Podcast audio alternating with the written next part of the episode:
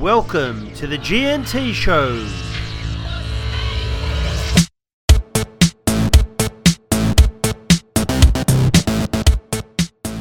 All right, welcome everyone to the latest episode of the G&T show. Once again, I'm joined by my host with the most, the man who is probably Sydney's greatest doggy supporter.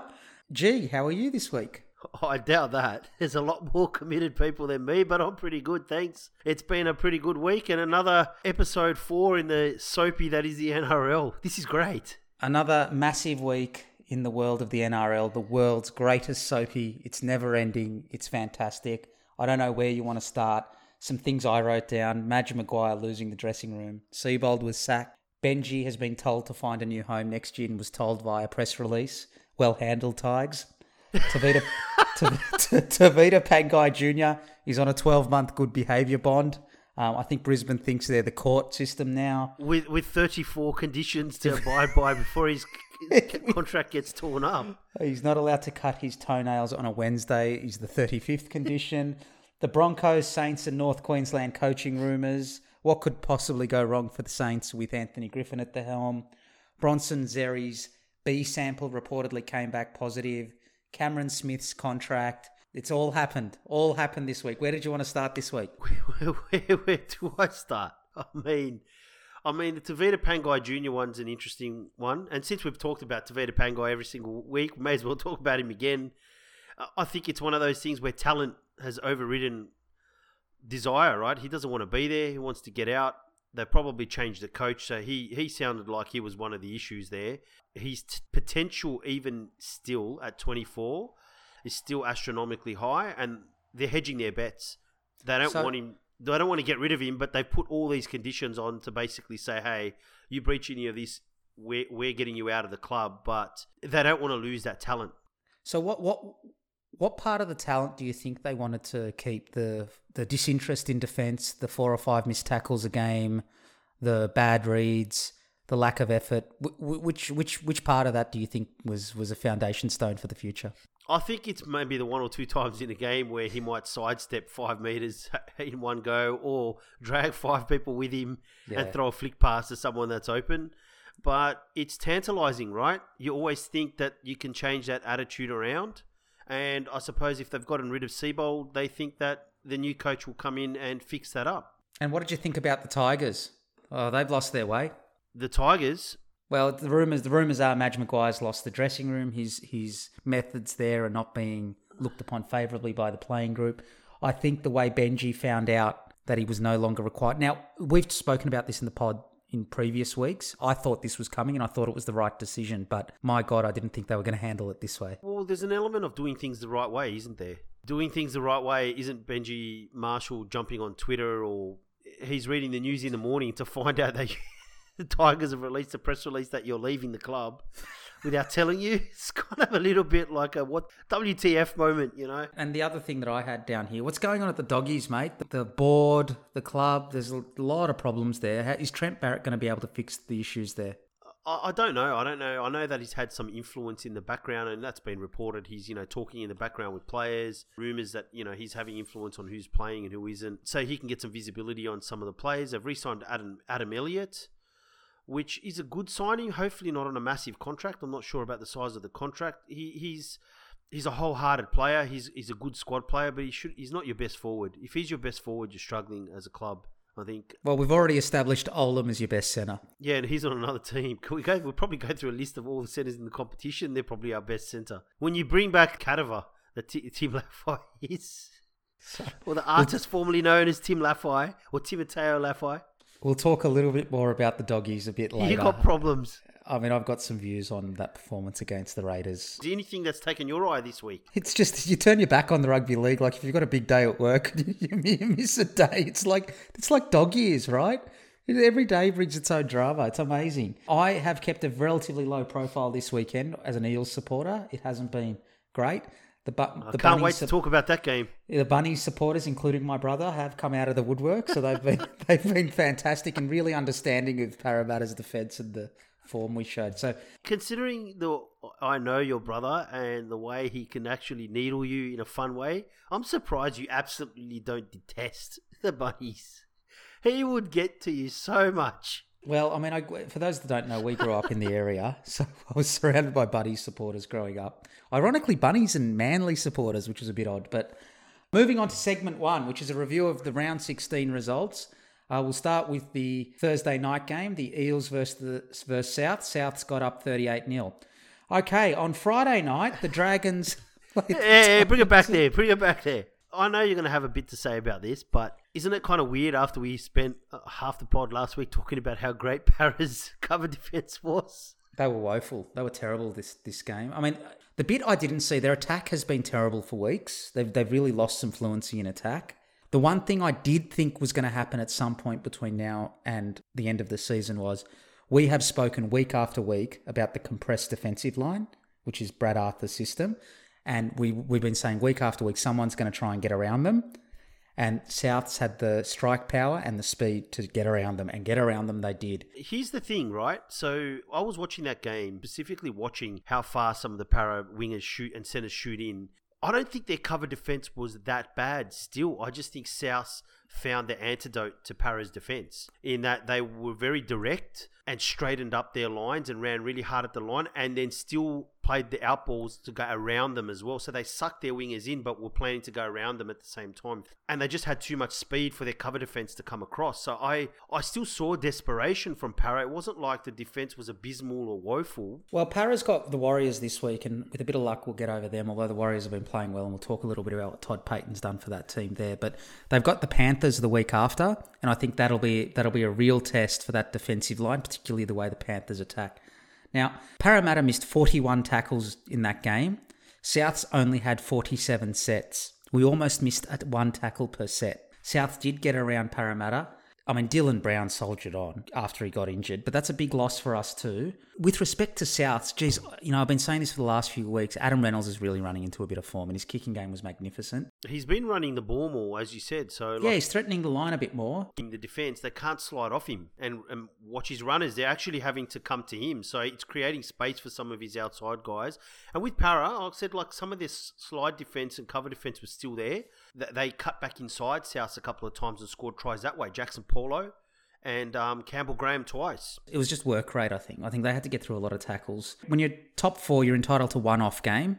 Um, so it'll be interesting to see how they how they go this week against the Warriors, and then I think the Panthers will be a big test for them. That right hand side defense of Parramatta, we've been talking about it for a few weeks. They do leave themselves exposed a little bit. If I'm Brad Ar- Brad Arthur, I drop one of Ferguson, Sivo, or Waqa Blake. I, I don't think they've been playing well for weeks. I think there's a bit of size to those players but I'm not sure their lateral movement's as good as it needs to be. One thing I did notice though, you can kind of tease Sivo out of position sometimes. I don't think there's any teasing to it. I think I think he'll fall for a dummy anywhere on the field, mate. I don't think I don't think there's a lot of uh, subtlety to getting Sivo out of position. Steven Marsters, the, the young guy, just sort of half edged towards him a little bit and just slowed down. Sivo came flying out in that flick pass. Well, Brad Arthur's given them the green light. They've given he's given the wingers and the centers green light to run in and try and cut the play off. Now, when it works, it's fantastic because they lose ground, they lose momentum, gives the Parramatta line a chance to reset. You're entitled to one bad performance,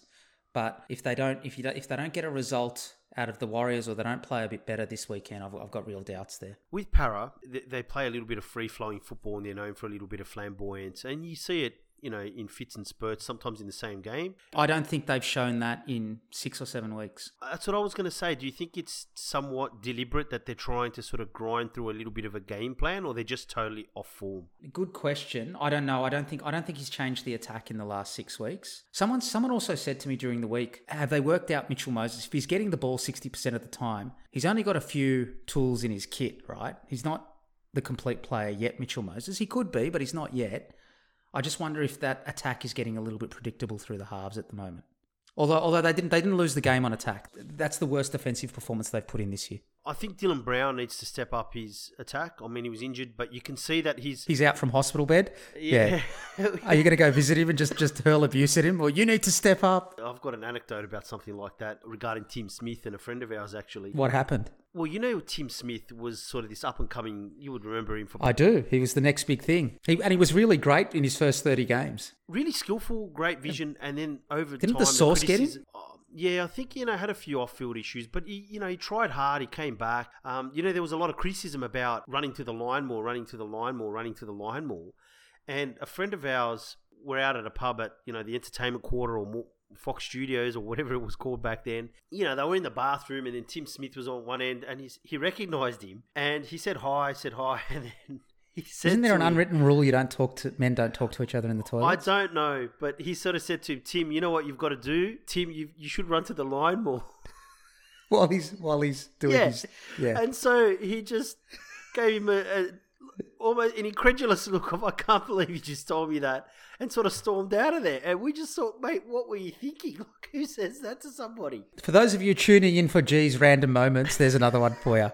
I mean, Dylan Brown's still young, but I think there's an element of he needs to step up. He's Mate, he's not going anywhere. I'll, I'll be he'll be he'll be lucky if he's back this season. he's quick and he's dangerous when he runs the ball, But he's a runner. He's a runner. He's not a ball player yet. and he hasn't really been doing that right. So I think All our ball playing's coming through Mitchell Moses. I, ju- I, I think the halves are getting a little bit predictable. I think the lateral movement in the backs is a bit of a problem, particularly on the right edge. Having said that, it's one bad result. interested Jai Fields a bit more of a runner. He's also he's also sixty-seven kilos, dripping wet. Probably you have to have sandbags in his shoes. In his shoes to be 67 kilos. He's lightning quick, but he's but he's a very slight frame. He is, but I think it'll add something different to their attack if you. I think that's right. stale. That's probably right. Just on Latrell, you know, very serious injuries. Had an unfortunate run this year. Every time he's sort of come back and start to play into a bit of form, he's gotten injured. I mean, you've had a similar style of injury, right? Just in your groin. You, you're still recovering from that. No, that was osteitis pubis. Big difference. Sorry, what's? Well, I didn't know what the difference was. He's had his hamstring torn off, I think, right at the top. So Physio once told me the higher thigh and hamstring injuries are, the worse it is in terms of recovery time. The longer it it, is, takes. and it's recovery time, and his biomechanics might change. He might mightn't ever be the same. It'll Oh, thanks, Andrew Voss. You've written him off. You've written him off already. No, Latrell, you'll be back, mate. You'll be back. Don't listen to G. Moving on to the Dragons versus the Titans. This was a surprisingly good game. Justin Holbrook is doing a great job at the tit- with the Titans. The Dragons led 10-4 with 9 minutes to play. They were entitled to win the game. They should have won, but Gold Coast showed grit and hung in there and, and Justin Holbrook's got them are really committed to the to what they're trying to do there. Fogarty didn't get run down this week, so that was good. And and he's been playing he's been playing really well. No Josh Papalii to run him down this week. no. Play, I didn't think the Gold Coast played particularly well, but they found a way to win, which is which is the sign of a great team. Can I just say, AJ Brimson might be the form fullback in the comp at the moment as well. Tyrone Peachey's been playing really well. Whatever Justin Holbrook's been putting in their Milos, it's absolutely working. Um, my question to you is how much do the Dragons halves need to take responsibility for a loss like this? I mean, the 10 4 with nine minutes to play, kick to the corners, tackle your guts out, go home with the win. Isn't, although they were at home, but you know what I mean. Well, that sounds like they need Anthony Griffin by the sounds of that game plan. So, um, I think same thing. I didn't. Gold Coast hung in there. I thought it was a game that was full of near misses, almost a try, great last ditch defence at times. Never quite enough to get over the try line or a drop ball here or there. Adam Clune was one. Sorry, has that got anything to do with the question I asked you? Oh, AJ Brimson. No, that wasn't the question. Or are you just not listening and just have your points that you want to get out? I I think it might be the latter. I think my brain just hit same as Parramatta's form. Just switched off in defence. How much responsibility do the halves need to take about losing a game from being 10 4 up with nine minutes to go? Or is it fitness? Is it that they're just not fit enough at the back end of these games? Because in football, a lot of it's fitness. When you typically get run down in soccer week in, week out with goals in the last five, six, seven minutes, it's typically because the other team's got more run in those dying stages right? of the game. Yeah. You know, they're pressing a little bit harder and they can actually finish. Well, they've just got more stronger. legs, right? Yeah. I think there is some element to that. I do think that, and it's something that I'll bring up with some of the other games, is some of the sizes of some of these guys now, the game's quickened up, they are huge. They might have a lot of stamina and be able to keep going, but the thing is, a lot of that too is probably conserving energy here and there at different points in the game. But if the game keeps moving, there's a little bit of a struggle. If I look at the Dragons, they- they're quite a, a big side overall. So there, there might be an element to that. And I think moving Peachey in, inside, he create he's got a little bit more footwork as a lock rather than as a center or floating around the edge, and it creates a little bit more space in the middle because they have to try and catch him. I suppose you can't take a break; he can step inside or out. The game's a little bit faster through the middle, and it it keeps the big guys sort of constantly moving and it can tire them out a little bit quicker. I mean, So you don't you don't think the halves bear responsibility or less responsibility might be a better way to put it. well, I'll go back to last week, right? And Corey Norman did a 70 meter kick and then literally sprinted all the way up the field because he was playing against Brisbane and really wanted to win that game. In fairness, I think Darius Boyd is still turning. Whatever it is, right? That's fine. My turning circle might be smaller than Darius Boyd's, which is a miracle. Darius Boyd might have a bigger turning circle than one of those Mack trucks. He's he's retiring. He's- he doesn't care. They didn't close it out well, and I think some of it is the halves. Last week, Corey Norman led team with his intensity to win the game, and this week back to what appears to be cool Norman, but it could also be Good stats, bad team.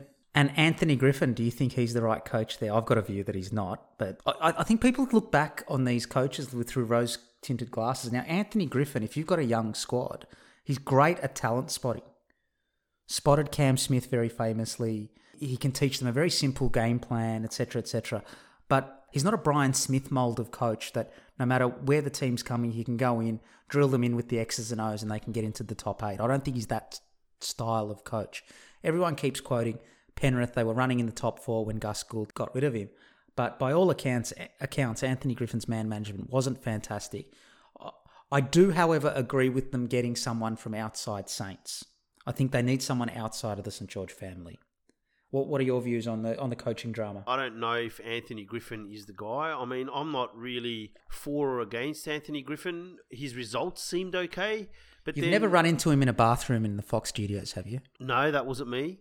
Um, and I would have told him to run at the line more, actually. but I like Andrew Webster. I like some of his analysis of the game, and his his article about him worried me a little bit, where it was a bit simplistic in game plan. It sounded very much like Dean Pay: kick to the corners, minimise risk, and then go. Well, I, I think that's hard. fine with five minutes to go. I'm sure it's harder to do for 80 minutes.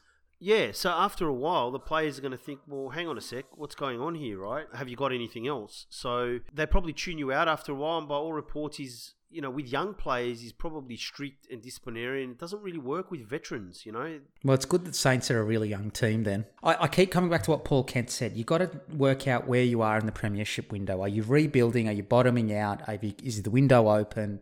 And I think you've got to recruit a coach accordingly. I don't think Saints are where they should be. So there's some gap between their talent levels and what they're producing. And I think a coach can make a big difference in that regard. But nor do I think they're a top four side. So they need to re- really decide which way are they going to go. Are they going to, you know, back these guys in at the back end of their career in the hope of finishing fifth and eking out semi after semi, or do they invest in some youngsters, get a younger coach in, or someone with proven track record of bringing on youngsters and try and open up the premiership window in three or four years? I don't know, but I think that's the decision they got to make before they appoint the coach. Jim Dymock's your man. Well, Jim Dymock, he'd need to bring in a strong defence coach with him, but but he's got Shane Flanagan there. You know, he was playing an attacking form of football when it wasn't fashionable, I suppose, which means he kind of really has a philosophy of play that he really like adheres to. And the one thing that I did like about Dymock in his brief spurts with the Bulldogs, or having a lot of hands-on involvement at least, is players developed, and that was quite obvious. I don't know how many coaches really develop players overall and make them better. For the Titans, like you said, AJ Brimson, just his explosiveness and his nose for the ball, been fantastic. He he's huge for them. I thought they were very good. And Phillip Sami is starting to come good as well. Getting better every week as a winger. He's he's lost a bit of weight and he's gotten a lot quicker and lighter on his feet. So he makes them quite dangerous. And Fogarty again, another good game. And like I mentioned before, love the move of Peachey back into lock and sort of look into ball play through the middle of the ruck. I think um, they showed grit again to hang in there. You know, this is a game that they might have lost a few weeks ago, and they snuck snuck away with the win. Saints got a little bit unlucky, but they should have closed the game down as well. A ricochet off the, the padding straight to Peachey under the post to tie the game up. And then Brimson busts through a gap and game over. I think he may he may just be the form pl- form fullback in the comp. Moving on to the third game, which was the the late Friday kickoff. The, uh, apparently, this game in previous years would have rated the house down. Apparently, ratings were down for the Roosters versus Broncos. I think I was the only one watching. You may have been the only person watching. We said last week that it might not be 25 and a half points, which was the start for the Roosters or the Broncos. We were right. It wasn't 25 and a half points. It was a lot more. 24-6 at halftime, 10 tries to 2. James Tedesco's best game in 3 months. Four unanswered tries to begin and end the game. The Broncos missed 39 tackles. I mean, they're they're in disarray, and I don't know how much we can take out of this game. Really, I mean, the Broncos have been terrible all season. The Roosters have got SBW coming back. I mean, what I did think was great for the Roosters was it's that whole next man up philosophy. So Josh Morris was back, Tupou, Kyle Flanagan all stepped up. So Joey Manu actually had a really quiet game, but he's been really big the previous week. So it's this whole next man up play. And Tupouniua and Nat Butcher were great. And they've still got Sonny Bill Williams to come back. From a Broncos perspective, it's the same things we say every week. Kotoni Staggs was good. David Fifita and Carrigan were, were okay. Um, the rest of the season can't come soon enough. I know Anthony Seibold's been sacked, but I don't know that Kevy or Paul Green can turn that around quickly. What, what were your thoughts on this game? Uh, it was difficult to watch. It was incredibly one sided. What gave it away that it was one sided? Was it the 58 points? It was or- only the 58 12. It was, yeah. it was, the, it was the- I'm surprised you didn't say, oh, I love the attack. The attack was pretty good. The Broncos' two tries were great. Well, actually, David Fifita's try was pretty good. Yeah, it was, but they conceded 10 tries. I know. But um, it was just a training run. It was like they were playing against their flag team. 100%. Who do you give the job to? Do, do you give it to Kevy or Paul Green? I don't think it matters. I think it's an attitude adjustment by some of the players. Again, I do think youth does play a part. I know he won the premiership, but if he didn't win that premiership, are we sure he's a great coach? I have my reservations. I think outside of that year, I don't know how great his record was really, and they seem to really struggle when, in theory, they had all these high-profile gun players. But I think Kevy and Kevy, by all reports, Kevy is seen as one of the old boys that they don't they want to move on from. So I don't know. I, th- I think Paul Green's the favourite there. Tupouniua was fantastic, fantastic, yeah. lethal on, on the edge. Do they need Sonny Bill? I mean, if you can get Sonny Bill Will for 100, and Sonny Bill Williams for 150 grand, you absolutely bring him back. Of course. I mean, I'm not sure they need him. Their edge is pretty good. But I think Sonny's at the point of his career where he's happy to kind of be on the bench and, you know, contribute probably half an hour. 20 minutes a game, right? 20, 25 minutes So- a game. So why not? And he can cover a few positions. That's the other bit about Sonny, right? So you can almost use him as a bit of a utility to plug a few gaps. Tupou coming back was great, but the Broncos' defense at times was just diabolical. Paper thin. Paper thin, right? One on one, not even misses. It was just like one person running one out and then going past four players. Well, like, gee, the, this is this is the thing, right? They, they, it's this is why I was saying to you with Anthony Seibold, they're effort plays. You're losing on contact. You're not going in hard enough. You're not sticking on the contact. So they're effort plays rather than structural issues. So that's why I thought Anthony Seibold had lost the dressing room. The effort plays were missing. Fifita, seen Yep. as you know a possible superstar, he's going to be one of the ho- most highly paid. Well, I'll tell you what, just, Justin Holbrook's got to fix his defence. I was going to ask you that question. In defence, No, he hasn't been great. he's terrible, and he's the Incredible Hulk, and his lateral movement. There's a lot of holes. Yeah, I agree. I agree. Couldn't agree more. Okay, he's going to get the ball and run past six guys every now and again, but if you're letting in three or four breaks a game, how effective are you really? What I don't know about Dave Fifita, how much is that situation contributing to it? Where they're just, you know, it's just been terrible. Difficult to say. Now he's got all the tools to be a well. He he already is a fantastic offensive weapon. And people say next Sonny Bill Williams, blah blah blah. Sonny Bill Williams was never this bad in defence, so he's No, not, he's never, not ever. he's not going to be Sonny Bill Williams, but does need to improve his defence. His lateral defence isn't great. His contact in defence isn't always great either. Like he does, there are times when people smaller than him get over him, you know, and it can be close to a try line or or whatever else it might be. So my hope is Justin Holbrook gets a full preseason into him and says that's not the way the Gold Coast defence. They show up for each other and they're committed. David Fifita's got all the tools to be a good defender, but I think he, I just don't know how much of the situation's contributing. He needs to show more effort in that side of the field. I think one thing I noticed with the Broncos, and this is a training thing, they create players that carry an incredible amount of bulk. And I think with the speed of the game, I think that's really impacted some of them. I think a lot of that is because the rule changed. Typical NRL, typical rugby league. We did it with the five and ten meter rule. We change rules mid-season. I think the coaches will work out how to slow the game next year. So let me give you an example of something I've seen. Coaches are absolutely telling their players to lay all over the person taking the ball up on the first tackle. Almost all the six agains and ruck infringements happen on tackle one or two because it doesn't hurt as much and you can slow the defense down so that your defense can get into shape. I haven't seen anyone commentate on it because the NRL media doesn't have any proper tactical analysis of what's going on. Other than just the penalty count. Well, even when there's a breakdown field, I'll give you an example. When there's a breakdown field, what they'll show you is the literally the last phase of the game where the try is scored. They don't go back and say it's three on two in your own 20 metres and the dummy half saw it, the halfback looped around, created the extra man, and they put it through hands, and then there was a miss over the right shoulder.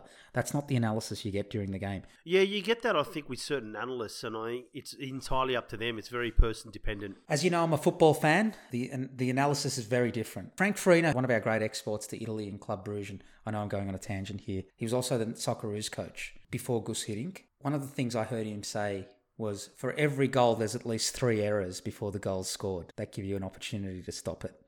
And if you think of tries like that, it's it's really interesting because you've got to look at the the possession longer than one tackle. Yep, absolutely. Sorry, we digressed a little bit. Sorry about that, listeners. But fourth game of the weekend was the the Warriors versus the Knights. The the Warriors won 36-6. They were 8-6 up at half time.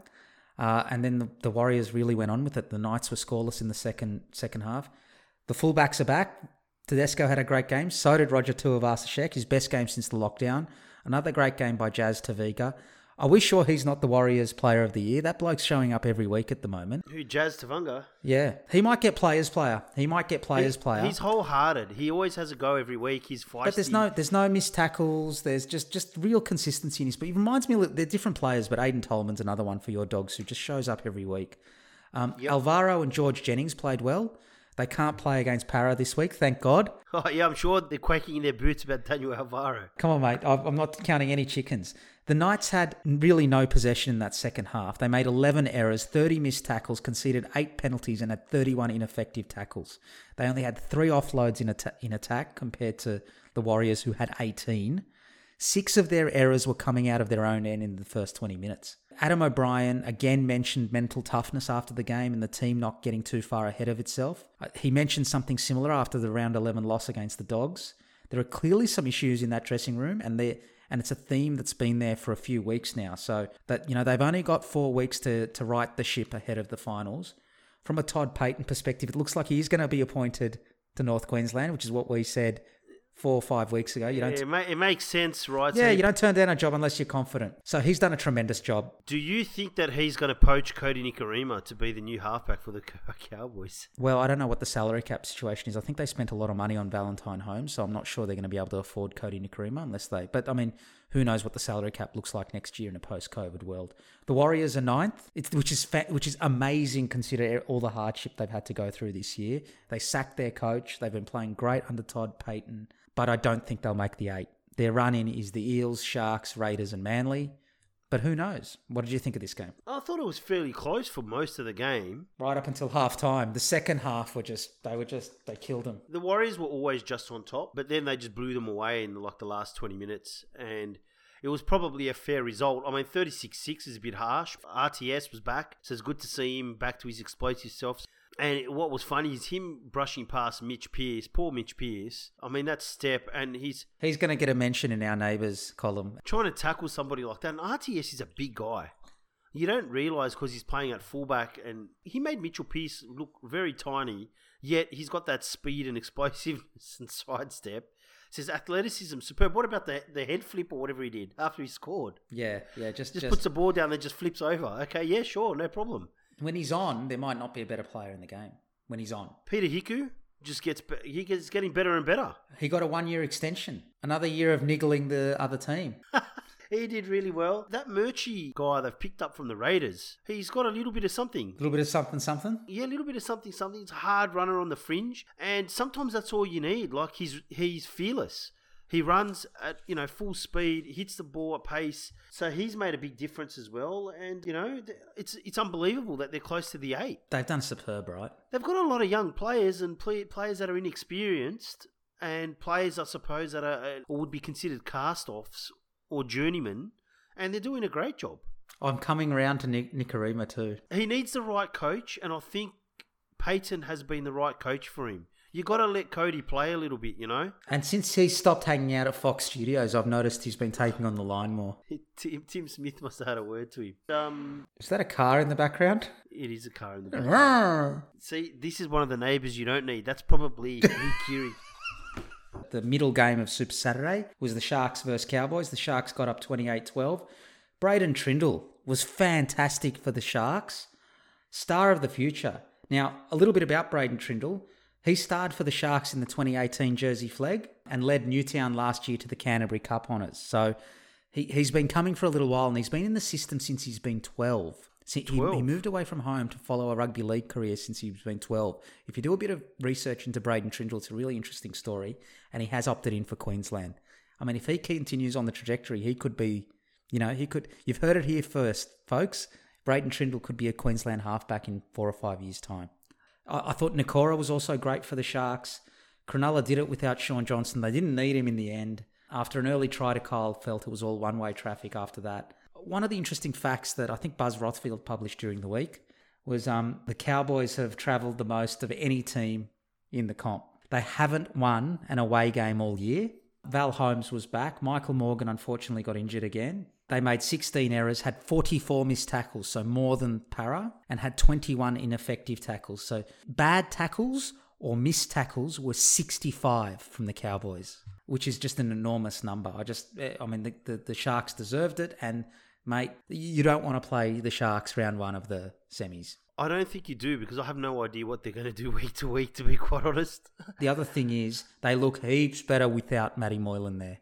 I, was going to make that was one of my points I wanted to make. 800 850 grand, that is dead money now. He his, his next contract isn't going to be worth that much. Unfortunately, with all the hamstring injuries and the unpredictability of Matt, Matt Moylan's games, if, you could pick up Matt Moylan for 4 450, he'd probably be a good bet for the Dogs because he gives a bit of spark and a bit of difference in attack.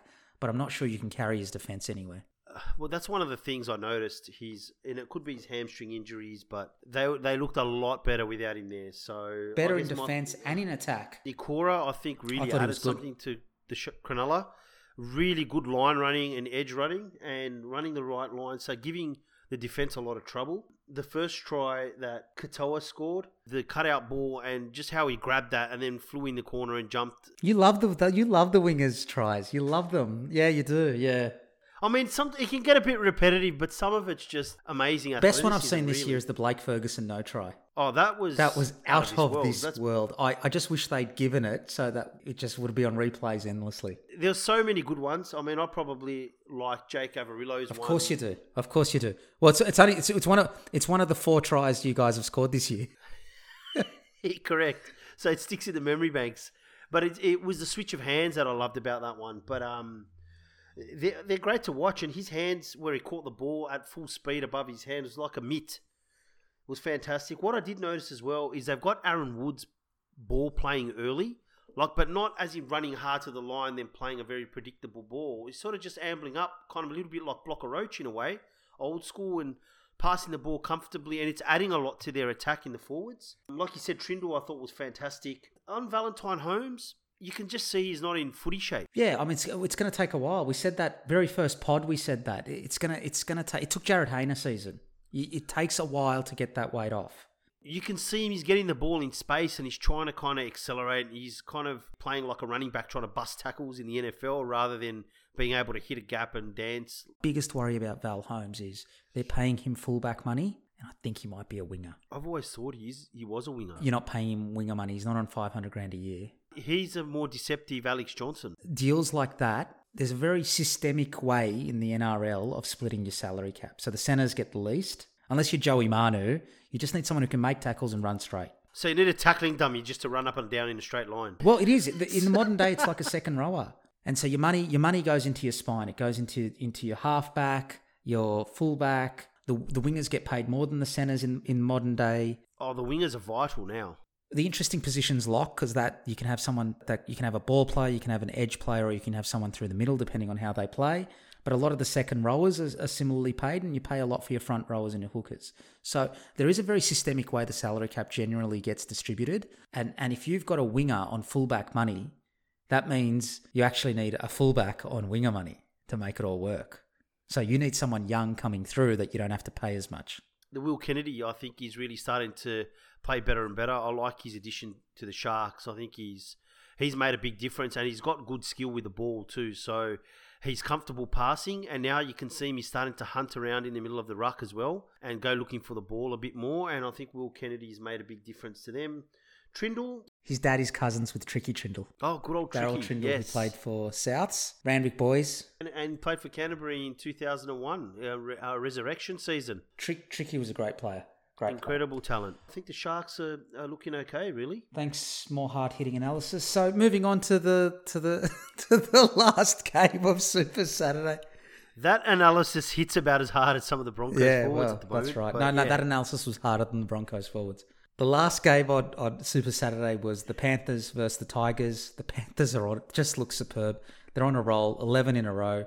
The Tigers tried to rough up Nathan Cleary. It was a niggly game. I think more teams are going to try that because he's been playing superb. Did you like that? Did you like I, I don't nickel? mind the niggle in a game, right? I don't. I, I, I don't mind it because because you got to try something. I thought you can't just sit there and just get steamrolled by this team at the moment. The, the the scary thing for other teams in the comp was Harry Grant came back, Api Koroisau was out, Kikau was out, and the Panthers were still far too good for the Tigers. Luai provides an X factor. We've mentioned that before. Nathan Cleary and Liam Martin have continued to be outstanding. Liam Martin has been playing great. Mbye versus Cleary, the scuffle that they had when Mbye kicked out with his foot, I, I just think that was the best bantamweight fight we're likely to see this year. Uh, better than the Horn Tszyu Oh, fight. that's great. Um, what I, but what I wanted to mention was Luke Brooks and Tommy Talau each missed five tackles. Now Tommy Talau's been dropped this week, but and his defense has been terrible for a couple of weeks now. But where's Luke Brooks? Where's he at? If you're the Tigers, is he your next premiership window halfback? That's the question mark. I mean, he was nearly Dally M Player of the Year two years ago, but it's been a big fall from grace under Madge Maguire. This is where we were saying it last week. Certain players, like the like the football, like the soccer, I hate to go back to it, but certain players suit certain systems, and I'm not sure Luke Brooks suits Madge Maguire's system. I think it's quite obvious. Uh, I think he's struggling. I think he's trying to play a very rigid game plan, and I think Madge Maguire is a very rigid coach. I saw that with Souths. I think he got to a point where his system works to a point, and then he needs some extra talent to elevate it to more a system that's going to win I you the competition. right.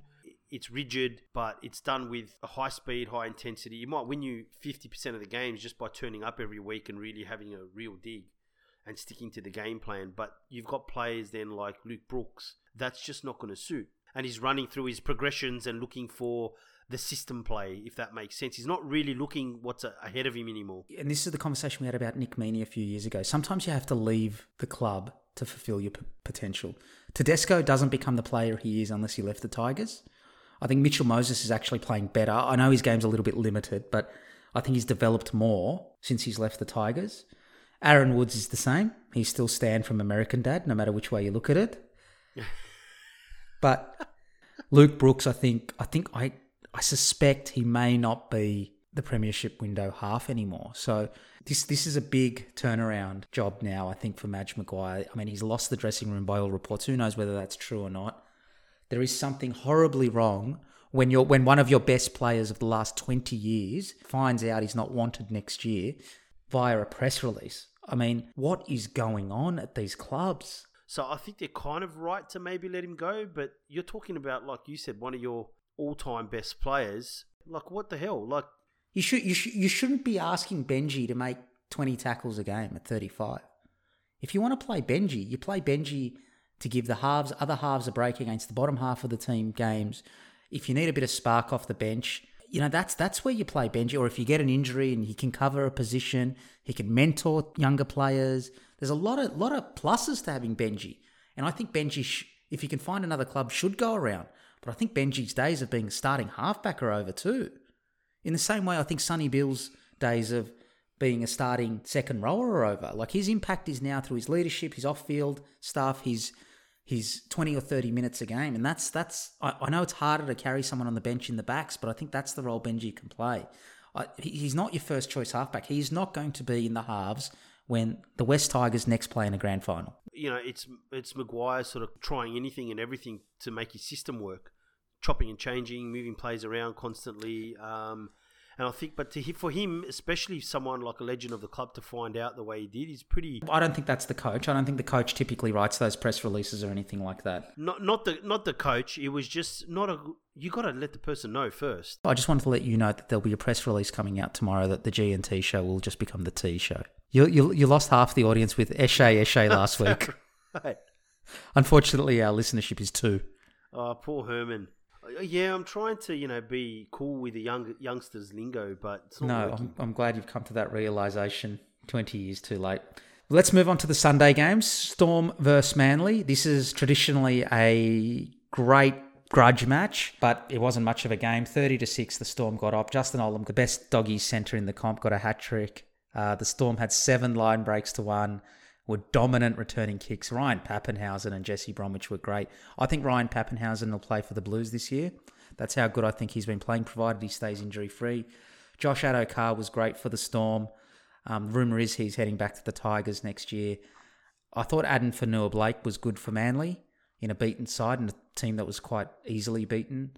Um, Marion Seve had the ACL rupture. Asofa Solomona had the calf injury, so there was a few few injuries to come out of this game. Um, Cam Smith came back, and that, I think I think Cam Smith was okay, and I think he's good. And he, you know what you get with Cam Smith, but I do think the Storm are getting increasingly more confident in the hooker position post the Cam Smith world. Manly are gone, and it is a really, really disappointing season, particularly when they finished fifth last year. What, are your thoughts on this game and, and the Storm and Manly? a very one-sided game. I mean, Reuben Garrick somehow failed to score early on, where the ball was basically waiting for him to grab it and put it down, and it didn't quite work. It was good to see Albert Hopoate, the youngster, make his debut um, in the centres for Manly, but he got roasted by Justin Olam just welcome to first grade, son. Yeah, welcome to first grade. Welcome to first grade. You just um have to defend against Papenhuyzen, Olam, and Addo-Carr. Good luck. I think Addo-Carr, the try that he scored was a great one where Cam Smith, you know, went for the inverted comma 40-20 and he's just how fast he was. But what surprised me the most is there was no one anywhere near him. Like he was just a kick into empty space and he just sprinted 50 metres. But I think it's it speaks to a little bit of variation in Melbourne's attack too. The last couple of years they've played the Roosters and whilst they've matched their intensity in the semis, it was almost like they kept on doing the same thing and the Roosters had them covered. Whereas this year they're willing to try a few different things in attack, kick over the top early, you know, long kicks. I think they're actually planning for that in the semis. So don't be surprised to see them pull out some of those tricks in the semi-finals. Playing the way they have the last few seasons, if they come up against the Roosters again, I think the Roosters will get them again. So they need to do something different. Jesse Bromwich is, is starting to pass the ball. He was as fantastic. Well. You know, being a link guy, and it sort of just gives them extra numbers. So he's not just a decoy; they're adding numbers and um, sort of. You know, you know what I like about props that can pass the ball, like the old James Graham, like Jesse Bromwich was in this game a little bit. If you go back and look at the football in the 80s, you'll notice a player who's now a commentator that cops a lot of stick online, Steve Roach. Now, if you just know him as a commentator, do yourself a favour and go back to the 80s and watch some of them. Steve Roach had ball playing ability like a halfback, and he was a front rower. He could Oh, do yeah. flick passes. He could he could set up tries. He was a fantastic player. And when you've got a prop that can do that, it actually makes your whole team, from an attacking perspective, very very different. It is very very hard to defend against that. Well, it makes the defense hesitate, right? Because then they can't just shoot up at anybody in line. And I can speak from watching the Bulldogs play under Steve Folkes. And we had players that would ball play in the forwards. They troubled teams like Melbourne and the Roosters' gang tackling style because they couldn't shoot three players in and slow the play the ball down because there was always a chance that Steve Price would pass the ball or a forward would pass the ball. So some of that passing in the forwards makes that defense hold off just a few seconds longer and it just creates a little bit more space and you're able to get momentum. That's something that you're starting to sort of see creep into the game a little bit more, I've noticed um, lately, and that's a good thing. But Addo-Carr and Papenhuyzen, absolutely love them. Fantastic. There was a try right sort of near half time, and Papenhuyzen, it was Justin Olam was holding the ball up, and Papenhuyzen came flying back from 15 metres behind and just came flying onto the ball, hit the gap, passed it to Addo-Carr, and he just sort of sped down the sideline, stepped I around. he had three try assists, Ryan Papenhuyzen. He was in everything. He had a great game. Yeah, but it, it was his instinct to attack, right? which you don't always see with other teams. It's like, okay, there's an opportunity here. I'm going at it 100 miles an hour and I'm going to take this ball. And he created that try just through his his willingness to attack and see an opportunity. Too many teams and too many players are happy just for a turnover and then to go through their sets through their game plan. And I think that's where he adds so much to Melbourne. And Addo-Carr's try where he just sped around the fullback was just the speed was great. Little bit of a slow slow down, change directions, and then just run away from everybody. It's great to watch. And one thing I do notice with the left hand side to his Melbourne is they keep the play alive. You see a lot of teams throw the ball out wide, the winger gets the ball and he's either bundled into touch or tackled. But Olam will then push up and Papenhuyzen will also push up in support again so that there's another opportunity to pass the ball inside. Not all teams do that. So it shows they're always in the game, they're always keeping the ball alive. And I think that's what makes Melbourne so dangerous. And it's taken me a while, but geez, you know what? Did I? Did you ever think Jason Ryles would be a coach? No, no, I didn't. But but I think I think neither, I think- neither did I. if Cooper Cronk can learn to be a great halfback, and he was a great halfback, then then I think you could. Then I think you can learn to be a coach.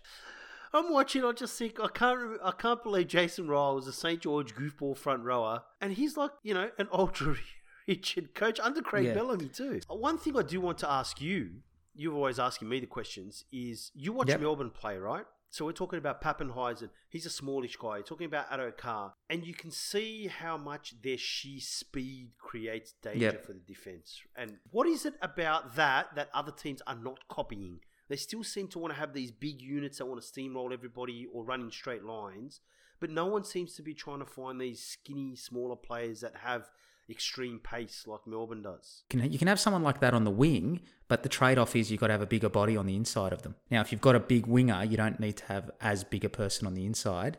It depends what you want out of your wingers. The wingers are really interesting positions. Like we- we spoke about positions that have are the best they've ever been, and a winger is one of those positions, right? And so, what Blake Ferguson and Sivo do, other than you know come in off the line and miss players and they get around, other than that, other than let that, that, go. Yeah. uh, the other than that, the big wingers give you a lot of yardage. They're almost like having two extra second rowers out there, and so Josh Addo-Carr doesn't give you that. It depends on what you're looking for out of the winger position, and you can carry a slighter winger that's really lightning quick if you've got someone inside that's a bigger body that can help them out in defence. And so it's really systems of play, right? So ideally, what most coaches are looking for now is the the Radradra mode, which is someone who's quick and strong, What a player he was. quick and strong, and could tackle. Yeah, And agile. So and they're looking agile. for those types of players, right? if you've got someone that's 105 kilos and can run 100 meters in 11 seconds or 12 seconds, you know, that's that's kind of the best of both worlds. And there's a lot of players like that out there. So if you stick Addo-Carr in the Tigers, he's gonna he's gonna be a liability because he's going to be singled out a bit more. The defensive structures aren't as good, etc. He might still score some of these amazing tries, but he's not going to. It's Josh Addo-Carr playing in the Melbourne system gives him a lot of freedom too. They stick him in positions where he's going to succeed. Very true. I agree with that. And I also think it speaks to some of the conservatism as well. But it's interesting where you find someone that creates so much danger at a state of origin level, at a you know premiership level. They've won the competitions because of his speed and his danger. And yet no one's looking for these sort of small lethal wingers that are incredibly quick. So I think if you go to most coaches, they try and get their defense right first before they concentrate on the attack. And I think that's the mindset they're coming from. I'm happy to win a game sixty to fifty. Well, that's why your game of the round was the Broncos versus the Roosters. Listen, this was. I actually think game. before we get on to the last game and my highlight of the week, Yeah, of course. this yeah. I actually don't think this was a great round of football. I've got to be honest. I know, even though we're a rugby league show, all the games bar one were blowouts. We changed the r- rules mid-season. It's COVID. There's no crowds, etc., etc. But I'll, I mean, I'll be interested to see how the footy goes next year as well, just to see if this trend continues or whether they the teams start to come closer to the pack and closer towards each other.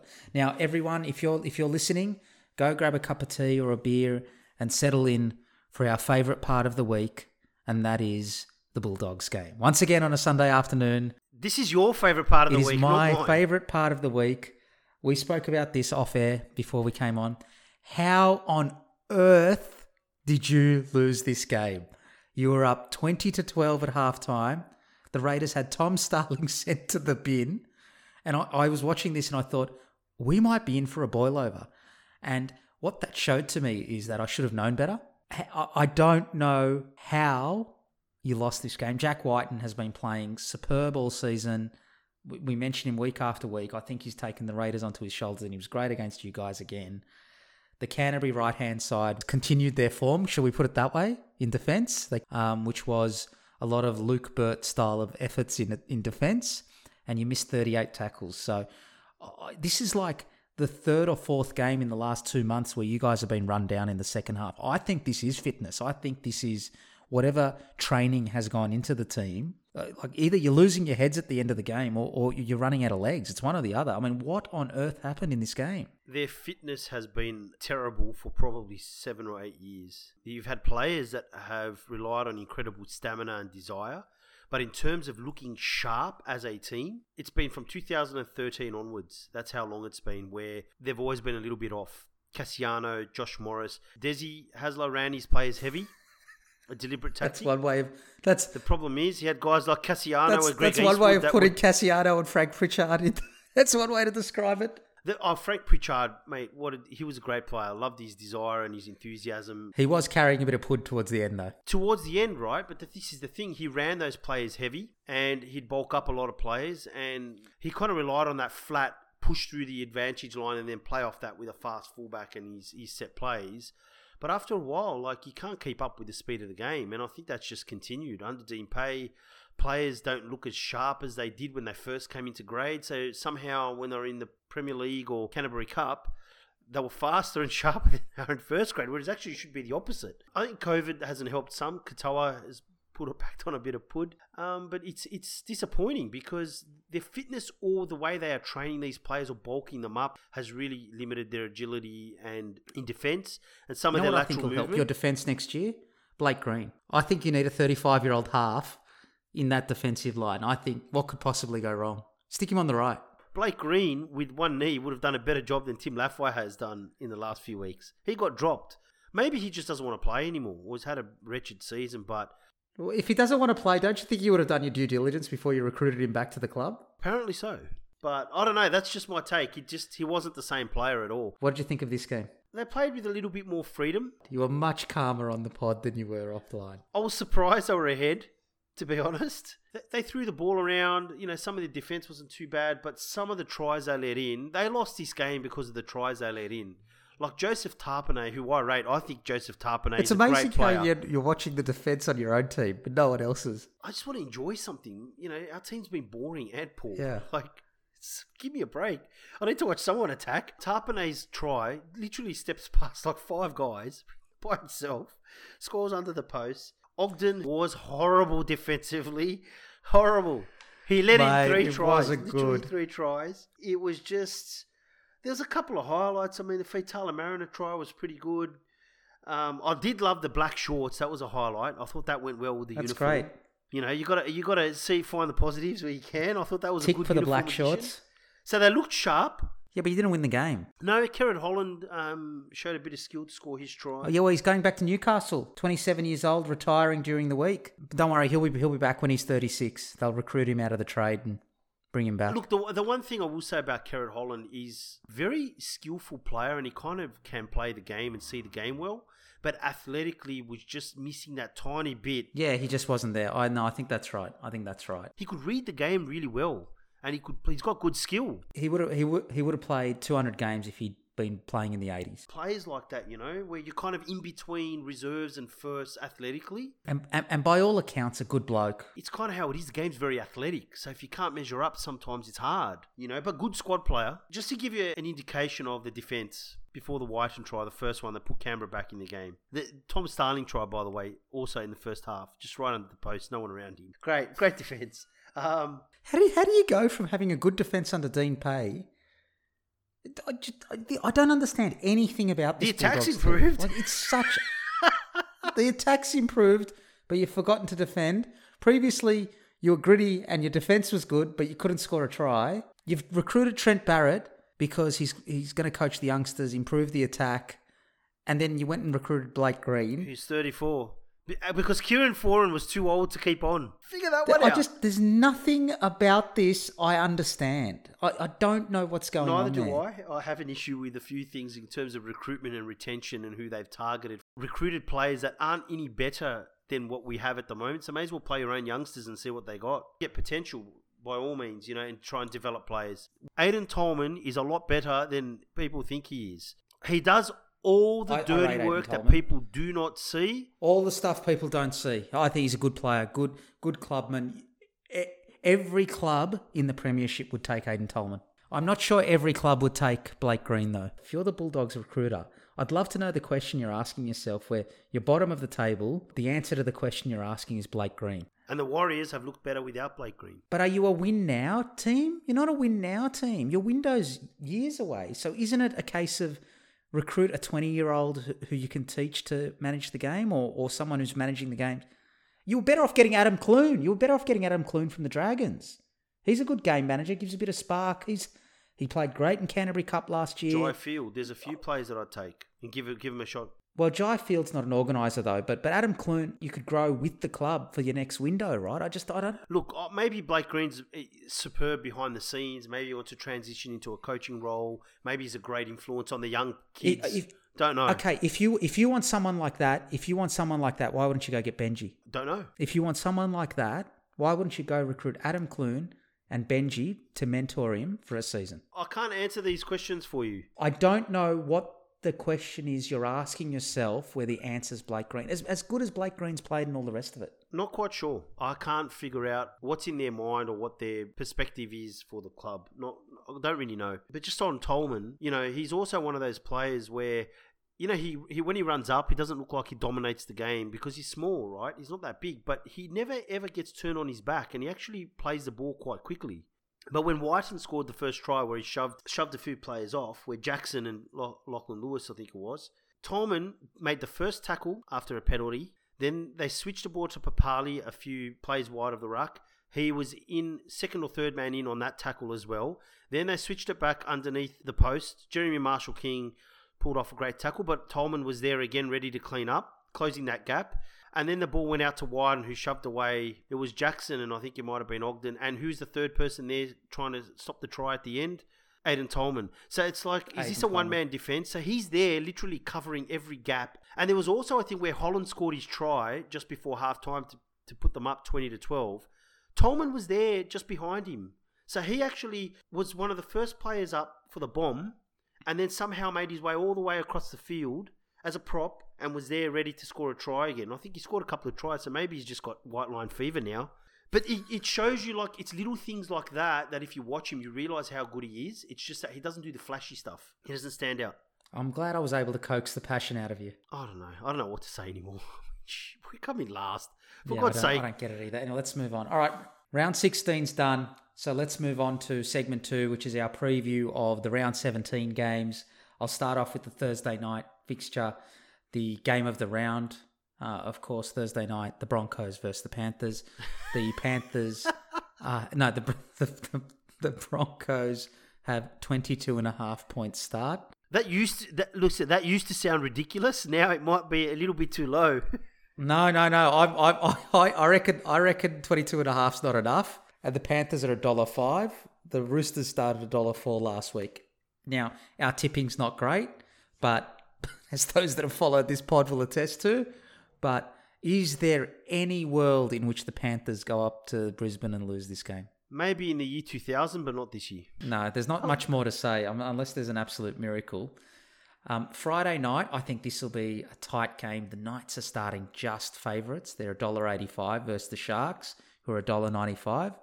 The um, the Sharks are starting with plus one and a half points. That's how close this game is. What are you th- What are your thoughts on this one, G? I don't think I'd ever gamble on the Sharks ever. I, it's a stay away game for me, gambling wise or Not that I gamble wise. I wouldn't know that much, to- but um, the Sharks are one of those teams. You know, when you do your tipping, there's always one team you can never pick. For me this year, it's the Sharks. Anytime I think they're going to play well, they don't. Anytime I don't think they're going to do that well, they play great. I, I tell you what it will do for the Knights. If the Knights don't show up this week, their season's gone. Because now it's it's it's a few weeks in the last eight where he's mentioned their attitude. So if they can't fire up after that performance against the Warriors last week, then they, they could be done for the season. So I, I, actually lean towards the Sharks in this game. They've had a lot of injuries. The, the Knights, uh, I, I think after after berating Blake Green, I do think they're missing him because too much is running through Mitchell Pearce. Lino last week was okay, but but a lot, lot, a lot of errors and a lot of mistakes. And it's a very different style of. He's more an instinctive type of half, right? So I don't know if he quite fits. Well, he's a really solid unit, right? I can't, I can't quite, quite, you know, he's, he's a bit of a nuggety, nuggety player. So I just think if the Knights don't show up, there's, in my opinion, it'll be hard for them to recover.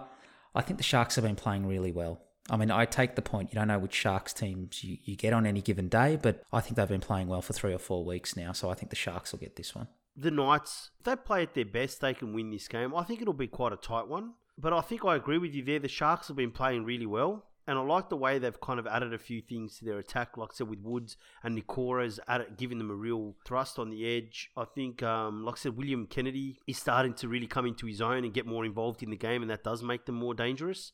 In a way, it's almost like I feel like the Sharks are playing too well but have too much experience. Les Ponga steps up this week and sort of takes a little bit more control. They need that sharpness that Ponga adds. And if he doesn't get too involved this week, I can't see them winning. He's, it's up to him, I think, this week. Yeah, tough one to call. The, the next game on the Friday night is the Souths Sydney Rabbitohs, after coming off after two great performances, particularly against the Eels, uh, against the Storm in Sydney. Souths starting two dollars sixty underdogs. Storm are a dollar fifty favourites. Souths have got five and a half points start. Latrell Mitchell's obviously a big out, and as we mentioned in our previous recap of round 16, Seve and Asofa Solomona are out for the for the Storm. While Souths have been playing superbly and Adam Reynolds and all the rest of it, I lean towards the Storm in this game. I think Latrell Mitchell's a big out. Alex Johnson goes to fullback. I think we both agree that he's better as a winger. Absolutely. I just think the Storm get this one. I mean, in, in their history, I don't think they've. I, I think they've only ever beaten the Storm five times. It's quite a record if you think about it. In the whole history, they played 32 times and only ever beaten them five times. So, the real bogey team for, for the Bunnies. I think the Storm will win, but I also would be interested to see if Corey Allen plays at fullback and Alex Johnson is actually on the wing. And you think he might well, move Corey it around? Allen did a fairly decent job after Mitchell went off. I thought he he threw a few cutout balls that were really good. Sort of um, had a look up, saw the you know the spacing of some of the defenders and where his his attackers were placed. So a couple of good balls to Campbell Graham on the wing. I just think they would look better with Corey Allen at fullback and Johnson on the wing, unless Johnson is constantly hunting for the ball at fullback. But the last few times he's played fullback, he hasn't really done that. And I think what you do is you take away his strength, which is his explosive speed. So if he's hunting for the ball, like good old Nathan Blacklock, who used to pop up everywhere, um, I think you can play Johnson at fullback. Lumelume for the Storm, the winger that played last week, looked pretty good. It's like a production house there in Melbourne somewhere. Well, no, I think I, I think there's two reasons for it. I really do. I think there's two reasons for it. One is they're really good recruiting out of the Queensland yes, Cup. they are. They are. You're very yes. Yeah, they're really, really good. People in the last twenty or thirty years since the Broncos came into the comp don't realise what a fertile ground Brisbane is. Up until the Broncos came in, you know, Brisbane had its own first grade premiership, or Queensland had its own first grade comp, right? So they were producing as many players, maybe not quite to the quality of New South Wales, but quite good players that, that were capable of competing with the New South Wales first grade rugby league. Now, those players, it's still a rugby league heartland. Those players are still getting produced. So the Storm are really good at talent identification in Queensland. And the second thing is, I think Bellamy gets people to do two or three things, and that's all he focuses on. He doesn't overcomplicate do, the game I do think there's them. also a lack of arrogance in the Storm recruiting. And what I mean by that is the Storm, like you said, will go look at the Queensland Cup or the Intrust Super Cup and say, okay, you know, these are some of the guys that have got some potential. We can probably do something with these guys and make them better.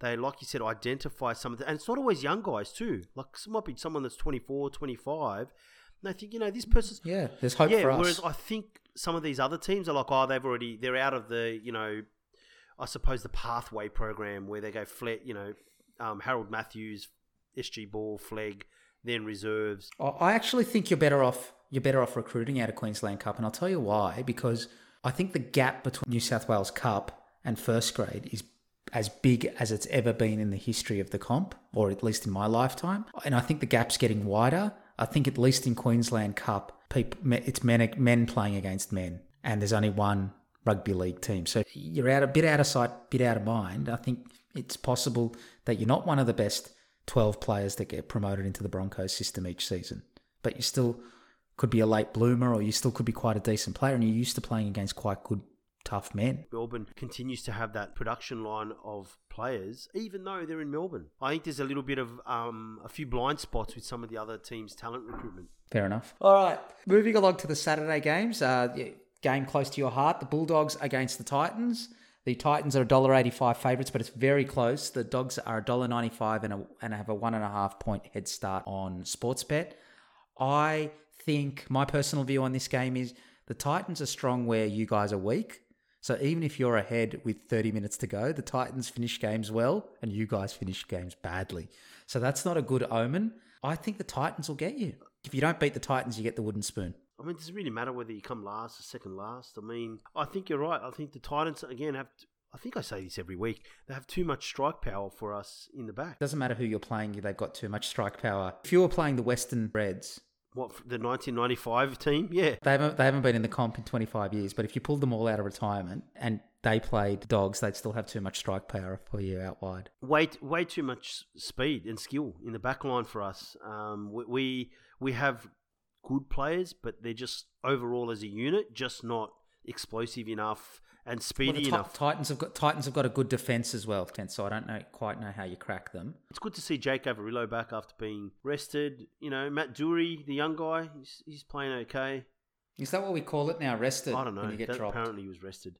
And Renouf To'omaga, which is good. He's a good youngster, Renouf. And um, Luke Thompson's back. But um, can't see us winning, to be honest. I just don't see how we can beat the Titans. You know what is a worry, though? Young Tonumaipea went on a two-year Mormon mission and just came yep. back, and he's still more dangerous than most people in our backline. And he's been missing for yeah, two years. and he's the great moustache. Must be the moustache. It is the moustache. Okay, moving on to the second game of Super Saturday, another cracker. Manly versus the Tigers. Manly are $1.60 favourites. Tigers are $2.35. Tigers have got a four point head start. Manly are not playing well. But the, but the Tigers are a mess at the moment. So the, I think the Seagulls will get them. What, what are your thoughts on this one? From all the stuff that's come out during the week about losing the dressing room, which was more his rigid game plan and him not, like you've said before, not tolerating mistakes, dropping players left, right, and centre that don't meet his I don't know, his intensity standards, or don't know if mentally the Tigers are going to be there. I don't think the Sea Eagles have been playing well. Can I say this? On paper, the Tigers should win this game. I think if I look at the team's team lineups, Mbye, Nofoaluma, Joey Leilua, Adam Doueihi, Asu Kepaoa, Benji Marshall, Luke Brooks. If I go to the Manly backline, Tevita Funa, Georgie Taufua, Brad Parker, Albert Hopoate, Abbas Miski, Cade and Daly Cherry Evans. I mean, I think I think on paper the West Tigers probably have have the edge in the back. But if you're Benji Marshall, like, how do you give a shit this week after what's happened? in all honesty, like you know, to be re- reading in the press that you're not wanted for next year. Well, I think I think there's issues, right? I do. I agree. There's issues in Tigers, but I, I, I worry about the last three games if the Tigers get blown out by a very average Manly side at the moment. They are not playing well at all. The move of Mbye to fullback rather than Adam Doueihi. He's I don't know if centres his position either. I do see him more as a five eight because Adam Doueihi he knows the game. Like the kid can play. He's got good vision. He was a halfback, right? Yeah, in South. So yeah, he was a halfback. see that he he gets his hands on the ball. He's always involved in the game. He, he can read what's happening. He's got a good pass. He's got a good kick. I think probably should be the five eight to be honest, but it'll be it'll be interesting to see how that experiment goes. But really, I can't see anything other than a Manly win. Not tip the Tigers to make sneak into the eight this year. So I don't know what's gone wrong. Okay, last game on Super Saturday, and probably in my opinion, the game of the round. It's the grand final replay. The Roosters versus the Raiders down in Canberra. The Roosters are $1.45 favourites. Canberra good value at $2.75. They've got a six point head start on Sports Tab, Sports Bet. Sonny Bill is obviously the big in for the Roosters, but I think the Raiders are good value at $2.75. I think the Raiders might pip them at the post. I think there's a, there's a, there's a bit of revenge factor in the air, and Jack Wighton maybe the form player on either side at the moment. I don't know. I just all I'm worried about is watching Sonny Bill. Okay, thanks for that. Okay, moving along to the Sunday games. I mean, I'm looking forward to this one. I mean, look, it's the game of the round. It's the Raiders have been on a huge roll. The Roosters are pretty much back to full strength. I mean, Kiri's potentially back. Flanagan, Morris, Manu, Morris, Tupou, Yeah, Kiri's back this week, yeah. Cordner, Tupouniua has been great, and now Sonny Bill. I think this is the type of game that Roosters drop during the season and win in the semis. Who knows? They're the Roosters, right? They could come out and be 20 0 up after 20 minutes, but I, I just I just have a feeling the Raiders will run them close this week. I think I think they could get the chocolates. I don't know. It's- hard. It's hard to gauge because the Roosters were really impressive against the Broncos, but they were playing the Broncos. I don't read too much into teams playing the Broncos at the to moment. hear? Like honestly, the Broncos have been so good for so long. It's just good to have them almost coming last. I'd love for them to get the wooden spoon. The Broncos, unless you're from Brisbane, are quite unlikable as a club. I just feel like for such a club that's been so dominant for so long, and they really are the poster child, the glamour club of club of the comp. I feel like they should have had they should have had better jerseys over the years. I think some of their Yeah, who jerseys have been the ter- colours? terrible. The colours are terrible. Like in 1988, did someone say, "Hey, let's just Yeah. put how about maroon and gold?" It's like really. You, you you start a club from scratch. You can pick any color you want. What colours would you have gone with? Now that is a hard question. That requires a lot of thought. But I would not go. I would not go with gold. If we move along to the Sunday games, the Warriors Yeah. versus the Eels. So the Warriors have got an eight point start on Sportsbet. They're three dollars ten. Para a dollar thirty seven. Warriors have been gritty and great, but but I'm I, I, I'm hopeful that the Eels get this game. They're allowed one bad performance. Look, I want. I just want to watch Jai Field play, and I want Kodi Nikorima to be the man of the match, and I want the Warriors to win. Okay, excellent. I think Brad Arthur will give him a little bit of a rev up this week. I think they'll come out a little bit more fired up, and I still think that Para have a, a gear in them to go up a notch that some other teams don't have. So, but I think Jai Field will add a lot. Para need to win; they want to win, and it'll be interesting to see how they match the up. Warriors have, have they've only got twenty fit players. Yeah, I know. There was a report during the week that they asked the Roosters for one of their reserves, and they said no. Yeah, Way to go, yeah. Roosters, helping out helping out Yeah. the the Warriors who are keeping the comp alive. All right, so the last game of the round is the Cowboys versus the Dragons. Cowboys are two dollars forty five. Dragons are a dollar fifty five favourite. Um, the Cowboys, of course, have got a luxury of playing at home. They they've got a three and a half point start on Sportsbet.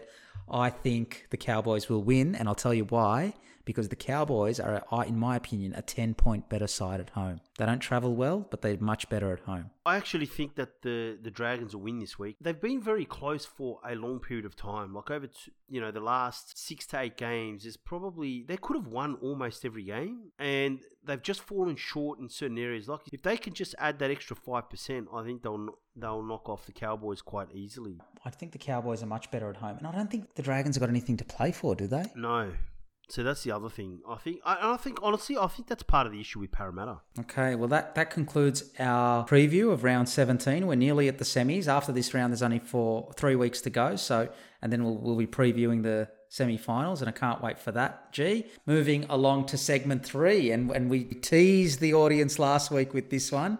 So we've got a list of the five players that we would most like to have as neighbours from the NRL, and five players that we would least like to have as neighbours in the NRL. I think we should start with the players we'd most like to have. Yeah, I've kept mine current, so there's only current players and current coaches. Uh, mine's not, mine's not, but um, I think I think we'll have a bit more fun on the ones we least want to have as neighbours. Yep. So I'll start off if you like. I've got mine in no particular order. So I would like to have as neighbours Sonny Bill Williams. Young family, doesn't drink, doesn't gamble, pious, just strikes me as a great bloke. Good to have them next door. Hazem El Masri, same reasons. Family guy, next door, doesn't drink, quiet neighbour, willing You to can tell help we're out. old, can't you? Nice, quiet person next door. next door, no noise. We- no we're, we're old people. We're old people. We're old people. Get off my lawn. All right. Matt Johns, because I think he's a bit older and a bit more mature now. By all accounts, quite well read. Um, he tells a great yarn. I think he'd be if if you did want to have a quiet drink with one of your neighbours. I He'd be- he'd be fun. fantastic. He'd be fun, around. yeah. He'd be fun, right? He'd be great, but it wouldn't be too rowdy. So that's what I like. And because his kids are playing first grade, they're in the bubble. They're not coming back. You often, are so, that's, that's old. good. Honestly, oh I'm so God. old. I'm so old. I don't want. I don't want parties next door. Next, Turn down the next on my list is Aaron music. Woods. Aaron Woods is next on my list because he's dressed as a bushwhacker. He's got his overalls on. He's got his shirt off mowing the grass. Aaron, have you got a chainsaw I can borrow? The the Yeah, trees overhanging. no problem. Yeah, yeah, mate. Just come over. I'll come and I'll come and He give you a would, hand. Let me just finish this up. That'd be Aaron Woods. Um, and last on my list is Cooper Cronk Why Cooper Cronk? because he just he, well because he just looks like such a learned, thoughtful person. All That's right. my five. Interesting. And what about you? Who's who's your five that you would like like to Big fan of live Aidan next door Tolman. to? Tim Smith's not there. No, he'll be run, he'll be running up and down the street in a straight line. Um, he was a good player, young Tim Smith. It's kind of unfortunate. Okay, Aidan Um, he does all the dirty work. He's the guy that'll keep the street He'd- clean. he'd yeah, do but all your dirty also- work. He'd help the old He'd do ladies cross dirty the work. road. He's that. He, you know, he's that type of guy. Hey, Aidan, I've got problem with my plumbing. Yeah, be right he's one over, of those mate. guys that would help the old ladies in the street. He'd, you know, Yep. help the neighbours out, help you carry your furniture in. Um, he strikes me as that type of character. So um, he's mature. So that'll be good. I've got probably a few more than you. I've got Will Hopoate. I know, not because he plays for the Bulldogs, because him and John and the whole Hopoate family are kind of had up to probably like 50 people. So you'd always have a great feed. So if you ever, Do you really want John Hopoate next door? why not? Well, because when you bend down to regas the barbecue, Um, but you know, uh, uh, he's he's a pious guy. He, he's you know um, very, a very lovely young man, very nice. And I just think you know the big family feasts and deal. You get invited as a neighbour. It'll be fantastic food. let me guess. Next is Jake Averillo. J- no, Jake Averillo, Terry Lamb. Is he no, there? he's not. Is he there? No. no, Sean, Shaun Johnson. Just for the hell- just just because he's Shaun Johnson. No, and you st- you stole Sonny Bill Williams, so I'm just keeping Shaun Johnson. So just just because just because No, he's he's got one of those fun. um, foil things in the backyard when he's sunning himself, you'll be peeking over the fence. Is that what is that what you've got? us? Why? I think SJ, you know, he plays with such fun and joy that he'll just be he'll be a fun person to have in the neighbourhood. Who when else- you're that, you play with that flamboyance and that artistry and that skill and joy. I think we're I think we're looking We for are. different You know, things out want- of our neighbours. People like that, they're fun, they're creative. I just Yeah. want the quiet life. Yep. Okay. I got Jim Dymock because he's just always happy. He's got always big a big smile on his face. Yeah. So you want to have the happy And- neighbours. Hey, how are you, Jimmy? Hey, hey, you got, he's always going to say hello to you. Payne Haas, Just because he can do hit ups for you non-stop. You could use him as a battering ram to if it snows to Yeah, clear the driveway. Basically. He would he wouldn't stop. He's got great VO2 max apparently, so he can keep on going all day. Right, okay. Um, but more so, if Okay, if yeah. you're that big and you're training that hard, you're eating some Yeah. good food. So you got to have neighbors that you know they invite you over. You're gonna have a feast together. It'll be fantastic. So if you can keep, I'm your mate, and I don't think I'd invite you over as a neighbour. hey, this isn't about me. This is about footy players. Right, And, right. Um, okay, Josh else? Mansour. I'm a big fan of Lebanese food, so gotta have a Lebanese neighbour. They can give you drop over Fair some enough. food. That'll be fantastic. So that's who my neighbours are. And I will probably check on Cam Smith because I need someone my own age just to talk about something that's relevant. Yeah. I'll tell you who I wouldn't have next door. Wayne Bennett. Can't follow the rules. If if he went and got a COVID test and it came back positive, he'd be a super spreader. He's probably he just doesn't care anymore. Wayne. And he's 70 years old, mate, and he's going He out with a bang. care. He's just, he's just, he's, he doesn't give a shit. So, okay, so now onto our list, onto our list of who we wouldn't like as next door neighbours. I'll go first. I've got Josh Dugan because I don't want my neighbours up on their on their roofs sitting on the tiles drinking all day. If you remember, that's what got him sacked from Canberra. I think it was deliberate Yeah. still, but So, so you would rather not have Josh Dugan than John Hopoate. Interesting choice. It's It an is. interesting choice. love the Tongan mate. feast, great food. But you might be able to go fishing with Josh Dugan, but um, bit of a comedian one. Mitchell Moses because he's just irritating. He'd be one of those neighbours who irritate the crap out of you all the time. He'd be Yeah, complaining yeah. constantly. Hey, mister, hey, mister, can I borrow five No. bucks? He'd probably he'd be one of those guys, and this is where Lachlan Lewis comes in. They probably are living together. Lachlan Lewis and Mitchell Moses, Yeah. just got- I've got irritating, one of those. annoying, probably parking their car in your driveway deliberately, all that kind yeah, of yeah, stuff. yeah, Yeah, Just deliberately. yeah, parking, parking you, you in, in, yeah. doing all the crazy crap. Um, I got Tevita Pangai Jr. only because you know, you don't want too many colourful characters around. I mean, neighborhoods. It's No, but he, but at least at least he'd have based on the Broncos. I think the Broncos are putting an anklet bracelet on him to, So, to track his. yeah, it's possible. It's almost to that point. You know, you, you you want your suburb and your neighborhood to have a little bit of character, but not too too much. And Luke Keary, Luke Keary, I don't know, strikes me as the type of guy that be, you know, doing donuts and stuff in his car up and down the street. So as you get old, you're kind of Right, like, hey man, turn this down. This is too loud. Come on, man. And Six thirty at night. because Des Hasler is the guy that would complain to the council about everything.